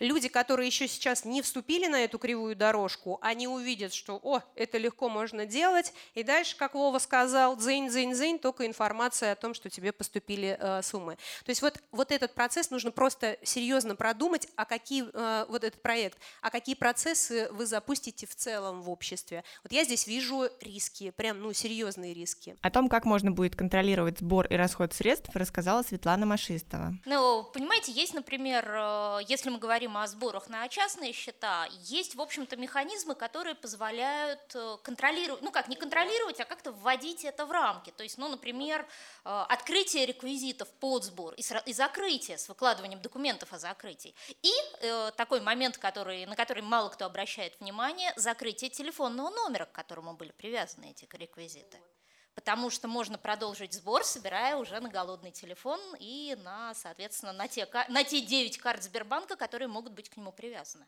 Мила Геранина, координатор проекта «Все вместе за разумную помощь», рассказала экспертам о реальной ситуации, когда ребенку отказали в помощи. Усложним немножко ситуацию, о которой говорила Саша. Конкретный случай без имен. И вот мне интересен ваш ответ именно, что здесь делать семье. Есть семья, у семьи э, ребенок с э, нейробластомой, таких детей на самом деле много. В России уже сделали все, что только можно, за рубежом делают иммунотерапию, которая позволяет этому ребенку выйти в более длительную ремиссию, и с большой долей вероятности там будет все достаточно хорошо. И за рубежом это уже принято, а у нас пока еще нет и непонятно, когда будет. И это не мож... Подожди, пожалуйста. Мне, мне важно ваше мнение, а потом мы еще у зала спросим. И это не мошенники, есть пациентские организации, которые знают про это все. Что людям делать? Вот что? Куда бежать? Слушай, ну опять же будет вопрос э, не сферический в вакууме. Да? Э, Я бы пошла договариваться с благотворительными организациями. Все отказали. А, Тань, я сама ходила. Я поняла. Странно. И, э, интересно, Э, Ну, во-первых, 50 миллионов странно, да. Во-вторых, слушай, ну, повторюсь, ни один сейчас тебе не скажет реально, что бы он сделал. Вот давай по чесноку. Вот ни у кого из нас здесь пока не пригорело. А вот если пригорело, и я здесь Машу понимаю, почему она пошла по этому пути. Ну, потому что вот я сейчас моделирую эту, извините, ситуацию. А вот чтобы, если... А вот он у меня, у меня сейчас в, ситу- в семье происходит, да, проблема. И э, я сейчас занимаюсь поиском денег, но, слава богу, спасаюсь своими ресурсами. А вот если у меня пригорит, ну, не знаю. Не всё, знаю. ну, будешь буду- готов. Хорошо, ну, Свет, вот тебе, вот не абстрактно, а вот... вот, а вот- ты знаешь, я просто как раз краем а, сейчас в очень похожей ситуации, и я, например, с удивлением выяснила, что стоимость лечения, вот ты, ты же говоришь про антитела, так? А, Что стоимость лечения антителами в России и стоимость лечения антителами в Германии, в общем-то, будет примерно одинаковая, если смотреть на круг. Но в России этим будут заниматься благотворительные фонды, и сбор будет, соответственно, на счета фондов. В Германии это сбор на личные реквизиты, а дальше начинается интересное. Во-первых, э, антитела, в общем-то, это не гарантия, не панацея.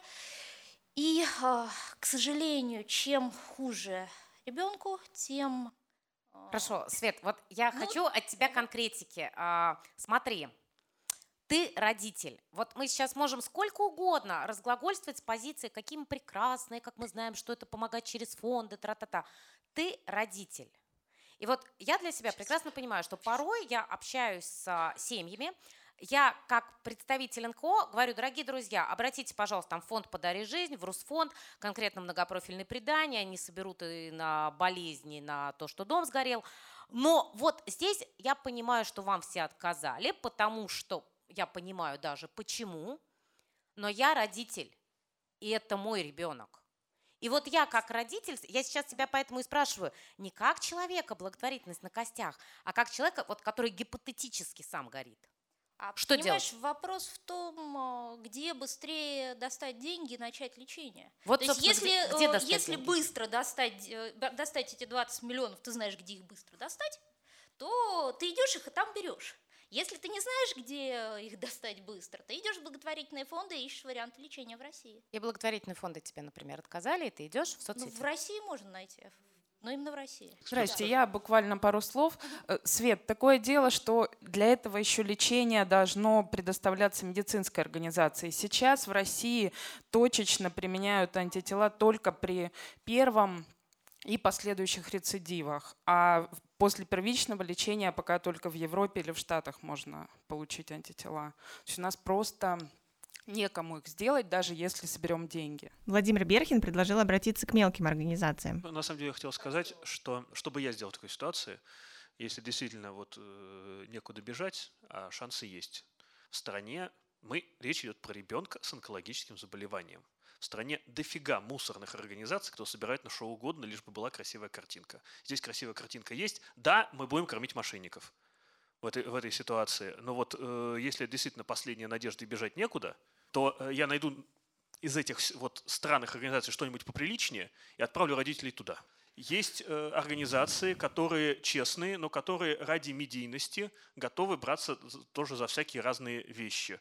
Значит, если, грубо говоря, э, в какой-нибудь маленький провинциальный фонд придет представитель Арти и скажет, у нас вот такой сложный случай, давайте мы будем работать вместе, мы будем вас, значит, про вас рассказывать, а вы возьмете нашего ребенка, если он подходит под, под ваш под устав, под программу подходит, эти скажут, конечно, давайте, потому что они знают, что они получат не только много денег, бог с ними с деньгами, они получат много e-mailов жертвователей, и потом смогут с ними коммуницировать. И кто кинет в них камень? Вот, да, и, Никто. собственно говоря, это э, отказывать э, серьезному информационному партнеру из соображений, а вдруг это повредит репутации, может только тот, э, кому, в общем, ну, всерьез есть что терять. А если у тебя ничего и нет, то ты и согласишься.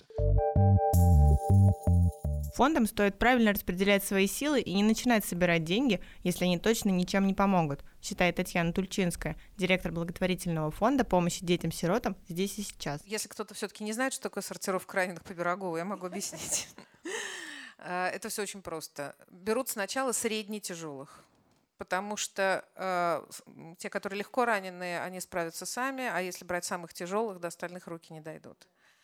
И фонды, они работают именно так. Это основной принцип работы фондов.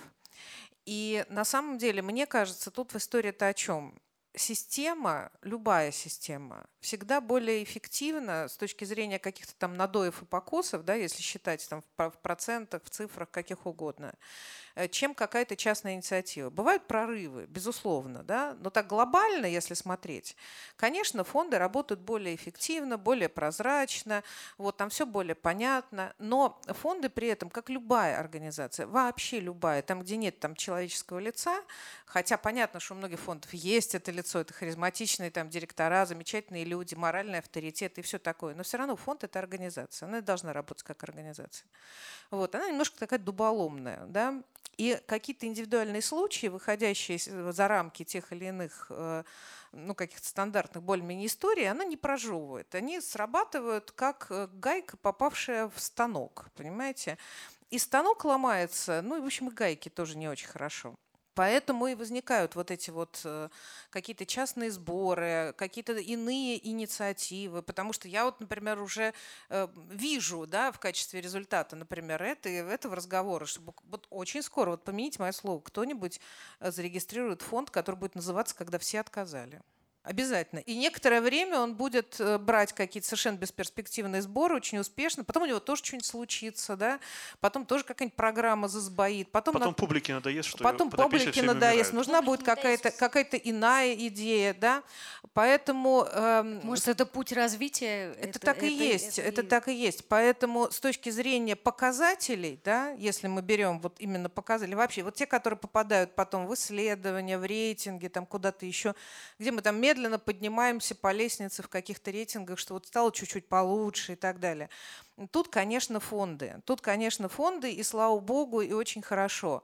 Но э, надо добавлять этому человечности. Поэтому важно-то что? Важно, что вот все, кто хочет помочь, они, в общем-то, должны находиться как-то так на, ну, на этой линии фронта с одной стороны. И действительно, я в этом смысле очень Таню поддерживаю. Надо искать точки соприкосновения, а не, не усугублять те моменты, где мы расходимся, пусть даже расходимся там в, чем, в чем-то кардинально. Потому что иначе получается так, что мы бьемся в рамках вот этой дихотомии, то, что мы обсуждали сейчас переговорной перед сессией, и получается, что все время, все время в информационное пространство транслируется какая-то альтернатива, да, что то, то кто говорит, кто-то говорит, что фонды плохо, да, личные сборы хорошо, кто-то говорит, только личные сборы это хорошо, а фонды все воруют. Ну сколько ж можно-то? Ну уж хотя бы давайте с этой ерундой разберемся. Ну мы же так не думаем, честное слово. Вот, и понятно, что например, э, вопрос э, о сборах на карту, это, грубо говоря, технологическое решение, от которого невозможно отмахнуться. Есть технологические решения, которые очень сильно меняют картину мира. Я помню в свое время, это немножко про другое, но я все равно приведу этот пример, когда в свое время там на курсе истории искусства нам рассказывали, что, а понимаете, почему случились импрессионисты? Потому что изобрели краску в тюбиках, потому что они смогли эти тюбики с собой брать и на пленер выходить. А до этого они просто натуру всю эту красоту рисовать не могли. Мне это даже в голову не приходило. Точно так же вот технологическое решение сбора э, на карты мы не можем вообще сделать вид, что этого не существует. Все этим пользуются, это удобно. Мы пошли с друзьями в кафе, я тебя переведу, да, я расплачусь за всех, ну и так далее. Понимаете, это все равно будет. Вопрос в том, что с этим фантиком делать. И перестать, конечно, друг друга в этом смысле клеймить, что вы делаете неправильно или вы делаете неправильно. Мне это кажется вот прям принципиально важным. И еще один момент, возвращаясь к тому, с чего я начала, просто чтобы закольцевать эту историю, уже передать микрофон. Очень правильно коллега сказал, есть вещи, с которыми надо соглашаться. Соглашаться в каком смысле? Мы не спасем всех к сожалению. Да? И эта система действительно должна строиться таким образом, что, ну, грубо говоря, фонд, который занимается лечением, должен уметь качественно и вовремя вывести, например, потенциального клиента, да, или там пациента, как назови, как хочешь, да, на фонд, который занимается паллиативом, например, а ни в коем случае не операции, не собирать миллионы тогда, когда точно понятно, что это не поможет. Ну и так далее. Масса других подобных примеров. Александра Ливергант, шеф-редактор Русфонда, считает, что многим людям не хватает своего рода благотворительного консьержа. А вот э, у меня такая возникла идея, она довольно может, смелая или странная, но я все-таки с вами поделюсь ею. Вот знаете, в сфере путешествий есть такая такая вещь, это называется личный консьерж. Это человек, который организует тебе путешествие, что называется, под ключ. Ты говоришь, я хочу поехать в Париж. И он тебе выбирает, где ты будешь жить, ресторан, в который ты будешь ходить, выставки, которые тебе интересны, билеты, все-все-все-все-все. И ты все это получаешь, и, значит, едешь и живешь там в свое удовольствие. И вот я подумала, что э, Почему нету такого благотворительного консьержа, то есть человека, который мог бы простроить дорожную карту, человека, у которого что-то случилось, такое, условно говоря, служба сопровождения. Мы вот каждый здесь работаем во внеурочное время личным консьержем. Вот, вот каждый сотрудник может сейчас да. сказать, сколько там в месяц к нему обращаются людей, знакомых или полузнакомых, и мы этим занимаемся совершенно не в рамках своих вот, организаций. Вот, это была, очень то же самое. Пледзеками перестала заниматься, но тоже самое делаю с пледзеками. Это очень характерно, что... Это все занимаются. Да, была, да, да. О, была нет, попытка хара... даже зарегистрировать фонд, который бы только этим и занимался, только бы строил маршруты для онкологических взрослых больных. Назывался он, по-моему, «Люди могут». Но э, инициатива не, не взлетела, ее инициаторы ну, потеряли к ней интерес постепенно. Ну вот, ну вот ну, мне кажется, что то, то, что вы мне все сейчас ответили, закивали и сказали, мы сами в нерабочее время, значит, жертвуя своим временем, сном, силами и всем чем угодно, это, собственно, говорит о том, что очень не хватает такой какой-то штуки, в которую, ну, как, условно говоря, служба одного окна. Маш, может, вы станете такой службой одного окна в, с помощью сразу, сил? А, вот, RT? Вот я прямо сразу понимаю, ну, на основании своего опыта еще с предзеками семилетнего, что, например, я не являюсь тем человеком, у которого есть будут внутренние ресурсы делать еще это. Я хочу привлекать таких людей, как я, гиперактивных в каких-то вещах, но вот мой ресурс закончился, вот, вот он вот закончился. То есть я знаю, что я могу делать, но я понимаю, что в своей жизни я не знаю, то есть вот я прямо сейчас обещать не могу, именно по той причине, что я в какой-то момент просто ну, оказалась сама на пороге психоза банально. Это, мне кажется, большая есть такая опасность у всех людей, которые работают в некоммерческой деятельности, потому что в некоммерческой деятельности, в общем, ты привлекаешь деньги, ты их тратишь, и, и это то есть результат твоей работы — это как можно больше спасенных людей. И когда ты понимаешь, что ты всех спасти не можешь и не очень правильно управляешь своим тайм-менеджментом, может все закончиться печально. Но при этом... При Но этом... популяризация, и чтобы да. становилось больше таких людей, и чтобы однажды, то, конечно же, вот это то, чем мы хотим заниматься. Ну, а... понятно, что у медиа в том числе пропаганда позитивных дел и пропаганда чего-то адекватного, раз уж все нас называют пропагандой, это то, чем мне ну, в каком-то смысле, В каком-то смысле получится, что вы отчасти это и делаете, если к вам обратился человек, а вы его перенаправили в нужный фонд. Да. То в сущности, если вы обладаете экспертизой вот в благотворительном сообществе, получится, что это вы и будете пытаться делать, среди прочего если я правильно поняла вашу идею. Риски для проекта создает его журналистская сущность, считает журналист Евгения Корытина. Да, здрасте. Во-первых, хотел сказать спасибо Марии, что она пришла, потому что когда обсуждалась э, история этой конференции, было много сомнений, что вы придете. И спасибо большое. И у меня лично изменилось немножко впечатление о том, что, как выглядит ваш проект, исходя из того, как он был анонсирован, и как вы про него сейчас рассказываете. Меня Женя зовут, я журналист тоже. Вот. У меня, ну, Э, несколько комментариев, и один из них, первый вопрос мой, мне очень неловко его задавать, но я, к сожалению, не нашла в ваших соцсетях после вашей личной истории отчета о потраченных средствах, хотя вы его обещали. Он был? А, нет, пока что отчета по Баронову Боре нету. А по сбору? Я... Нет, по сбору был. По сбору сумма была названа. А, ну, сумму, сумму, собранную сумму собрали, ситуация следующая. Ну вот да, это то самое. А, ситуация следующая. Помимо этого э, был такой прекрасный коллаб в виде господина Пригожина, Невзлина, Ходорковского и Маргариты Симонян. Вот. Помимо этого было, что еще есть анонимный жертвователь, которого мы были уверены, что это мошенник, который очень странно с нами через Протон Mail общался, а в итоге э, оплатил в испанскую, собственно, барселонскую клинику э, дополнительно 8 тысяч евро. И я пытаюсь просто понять, то есть у меня ситуация следующая, что я, это же я отвечаю репутационно за этот сбор, что как именно мы, ну вот, я сейчас вот рассказала, но я первый раз публично рассказала о том, какой там есть набор жертвователей. Но на самом деле не обязательно же жертвователя раскрывать, скорее... Ну, Юля просто, Юля полностью в операциях, и вот сейчас 30 числа очередную операцию поедет делать. Я занялась новой работой, а мой бывший муж э, и муж нас, ну, вот нас двоих, вот, он еще пытается деньги зарабатывать, вот, а я еще пытаюсь на свою семью, которая, ну, первая моя семья, условно, там, ну, родные мои, собственные тоже. И в итоге кончилось все тем, что я обещала сделать это в декабре, а сейчас уже апрель почти, и я еще не сделала этот отчет. Спасибо, что напомнили, я постараюсь это все-таки сделать в ну, течение двух месяцев отчет по я центратам. Это, я уточнила это, потому что я сама задала себе вопрос, не нашла на него ответа. А на самом деле, мне кажется, это довольно вот понятная ситуация, которая происходит э, с частными сборами. Именно потому что так и происходит. Они закрывают насущную дыру в тот момент, когда мы их просим а публично, мы готовы поклясться всем, чем угодно, лишь бы получить это и лишь бы перестала болеть. Да? Это как вот та таблетка, которая срочно, чтобы перестала болеть, и мы ее раз, а дальше а, а, а рассказ о том, куда эти деньги пошли, он от, от, э, становится как бы все менее и менее актуален. То есть ну, на самом деле деле можно и не рассказать в итоге. И так очень часто бывает. Это и есть такая опасность, именно поэтому я напомнила на прошлой неделе, Юля, что давай уже сядем, разберем все эти счета, потому что это надо сделать. Я лично ничего не имею против сбора, на самом деле, в отличие, я, несмотря на то, что довольно глубоко в сообществе, я вообще ничего не имею против сбора наличной карты.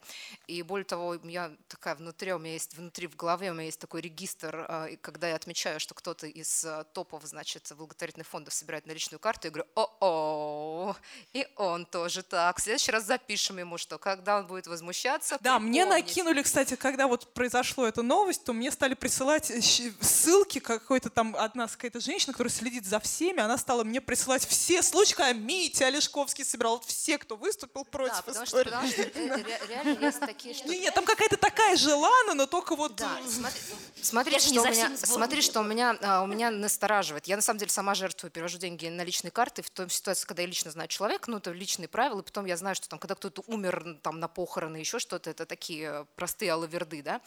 А меня настораживает идея шаблонизации, институционализации этого процесса. Мне кажется, что сторителлинг может победить идею, да, что сторителлинг может отодвинуть, вот журналистский сторителлинг, как журналист говорю, да, а сама идея рассказать историю может задвинуть идею помощи. А почему меня, например, вот в этой всей схеме напрягает наличие журналистов? Потому что, а, во-первых, не все журналисты глубоко погружены в, ну, в тему, как можно было бы помочь иначе. Ну, а есть идея рассказать историю. Ты рассказываешь эту историю, считывая поверхность. Ну, это вот считывая то, что тебе говорят. Не перепро... Многие, кто занимается фандрайзинговыми сборами, я вообще не пишу фандрайзинговые тексты именно поэтому. Потому что вот ты поговорил с одним человеком, я называю это разговор на кухне в предложенных обстоятельствах. Да? Мы разговариваем, описываем быт, вот такая кухня, вот такая еще что. И мы совершенно не спрашиваем вторую сторону, мы не спрашиваем фонды, действительно ли они отказали. Мы не спрашиваем, а, к кому мы обращались. Мы получаем документы, в которых ни черта не понимаем. Ну, что-то там написано. Да? И все это, а, поставленное на поток, может превратиться просто в а, машину по производству историй не машину по производству помощи, а машину по производству историй. Основная с журналистами, что это всегда так будет. Это, к сожалению, да, почему, так. А почему, почему, почему машина истории не может помогать собирать? Я не понимаю. Журналисты Потому что история Потому начинает что быть важнее экспертизы. Потому что должна ехать на других колесах. Понимаешь, в этой машине должны быть колеса какие-то помимо истории. То есть если мы прикрутили историю просто к тому, ко мне пришел человек, мы поговорили, я взяла, рассказала про него историю, это может быть мой блог но это не может быть журналистика, это не может быть СМИ, понимаешь? А вот, вот так, в такой машине можно работать с фондом, потому что мы можем делегировать фонду проверку этой истории, например. Да? Фонд скажет, да, это реально так, это чистая история, берите, рассказывайте и печатайте. Так а мысль-то какая, что не увлечься журналистикой? Во-первых, я, меня, например, журналистов должен быть бэк-офис, реально, потому что вот даже по тому разговору, который есть сейчас, я вижу, что, ну я лично вижу, что э, какие-то вопросы, какие-то идеи, которые вот здесь звучат, для вас просто новые, хотя они на самом деле старые ну вот про вот эту социальную помощь, а, вот, или еще про какие-то какие штуки. И вот журналисты, если мы отказываемся от НКО в, в этой системе, как от а, владельцев смыслами и владельцев экспертизой, то мы как бы то это должны делать журналисты. А журналисты не в состоянии этого делать, ну, по куче разных причин, в том числе по особенности профессии, просто. Проекту Russia Today, как и фондам, придется отсеивать часть людей, которые обратились за помощью, говорит Андрей Зайцев. Спасибо большое, Андрей Зайцев. Э, э, раньше был президентом фонда «Счастливый мир», сейчас э, отвечаю за связь с общественностью в фонде «Родительский мост». А я постараюсь коротко, потому что у меня есть несколько вопросов и несколько реплик. Первый ответ на то, что бы я сделал, если бы а, нужно было собирать на ребенка с нейробластома из-за границы. Я, когда мы работали в фонде, я всегда задавал два а, первых вопроса, чтобы не грузить никого. Суммы и сроки. То есть если я понимал, что сумма 20 миллионов, а срок а, один месяц, я отказывал, потому что я понимал, что фонд не в состоянии собрать эту сумму. Если речь идет о фразе типа «соберите сколько сможете», я бы, наверное, тоже порекомендовал, как э, руководитель фонда, обратиться в более крупный фонд. Потому что, во-первых, любой заграничный сбор – это Э, это риски курсовые, да, то есть как, если договор прописан нечетко, и вы пишете итоговую сумму, кто сколько может, то потом родители приходят и говорят, вы собрали 100 тысяч миллионов крон, нам перевели 50 тысяч миллионов крон, а где мои еще 50 миллионов тысяч крон, да? Ну, самый простой пример. Это первый момент. Но как родитель или как сын, я могу сказать, когда у моей мамы случилась онкология, слава богу, денег не потребовалось, но я готов был отдать эти э, Э, собирать эти деньги любыми способами. На личную карту, на безличную карту. На, не знаю, там, на вот бегать к друзьям и говорить, дорогие друзья, помогите. Это второй момент. И третий, э, и, наверное, последний момент, он связан с ДЦП. Маша, а, поскольку у меня ДЦП, мне ваша история очень близка, но объем просьб, которые будут обращаться к вам, он запредельный. Потому что даже вам придется отказывать, потому что э, основная часть писем в любые формы – это форма ДЦП. И э, вопрос мой, связан, вопрос мой очень простой. К вам пишет, я сейчас не шучу, цифра не из потолка, 50 детей, мам детей с ДЦП. Каким образом вы будете отсекать 49 или 48 или 25 мам? Большое спасибо. В случае с ДЦП это территориально, где находится конкретный ребенок, то есть какое количество эрготерапевтов, какое количество войтотерапевтов есть. Кто-то против войтотерапии, я за войтотерапию, я вижу ее результат. То есть мы будем просто смотреть э, территориально, где живет э, человек. Если им нужно в Словакию, в Чехию там, или в Германию, например, из Москвы, скорее не нужно. То есть на самом хотя мы сами собираем, вот, то есть немножко такое, да, ну, лицемерие, да, я вот да, у нас у всех есть это лицемерие. Но в случае, например, с удаленными э, регионами э, мы скорее будем не отказывать. А в случае с Москвой скорее будем отказывать, потому что возможность на, в Москве, ну, несопоставимо, и в, в, там, в Томске, и в Питере несопоставимо огромнее, чем во всех остальных городах. То есть скорее так будет. Скорее с ДЦП, то есть на, на сегодняшний день с ДЦП, я считаю из своего опыта, что, конечно, и все мы знаем из своего опыта, и все эти родители, которые будут куда-либо обращаться, знают из своего опыта, что они, в первую очередь, они являются центром такого сбора. А, поэтому наша история, э, вот про сторителлинг, у нас это как раз история про сторителлинг в первую очередь. Не один на один, это проект про сторителлинг, а не про сбор денег. Мы вообще в целом ограничим э, верхний порог сборов на карты, которые у нас будет. Он будет у нас вообще, вот я с апреля хочу сделать не более миллиона рублей жестко. И как раз именно так у нас будет отсеяно, в принципе, все, и мы дальше будем пытаться... Ну, в городе Кагарлык это более чем дофига, ну... А, Но... а все, что выше миллиона... Кстати, это полуторагодовая а зарплата самого обеспеченного человека в этом селе. Ну. Мы будем пытаться с фондами взаимодействовать, мы будем пытаться ну, выстраивать вот именно такого уровня э, взаимодействия. То есть у нас-то на самом деле, конечно, журналистская история, она в первую очередь всегда про сторителлинг. А самое главное, в мире, где существует Аркадий Бабченко, вот, на обложке журнала Time, мне кажется, что ну, не совсем, если такая форма журналистики существует, почему на медицину не может такая форма журналистики существовать? Да, пожалуйста пожалуйста. Она все равно существует. А может брать все-таки такие приличные примеры, а не самые. А я вот тут прям, вот, прям ну, вот совсем вот а, Кстати, вот, э, да. Мария, а что вы будете делать? Вот э, коллеги подтвердят, Все равно запрос есть, ему дают деньги, а почему другим? Ну, как? История человечества — это всегда про сторителлинг, я вот очень общий скажу. Но они не будут одинаковые. Мы же хотим, чтобы... Они будут одинаковые, я, я пишу их 10 лет. Наша цель, вот мне кажется, общая, как гражданское общество, чтобы однажды эти 50 детей родились здоровыми. Для этого, для этого должна быть очень активная работа гражданского общества и журналистов, чтобы однажды эти самые акушеры-гинекологи стали работать по-другому.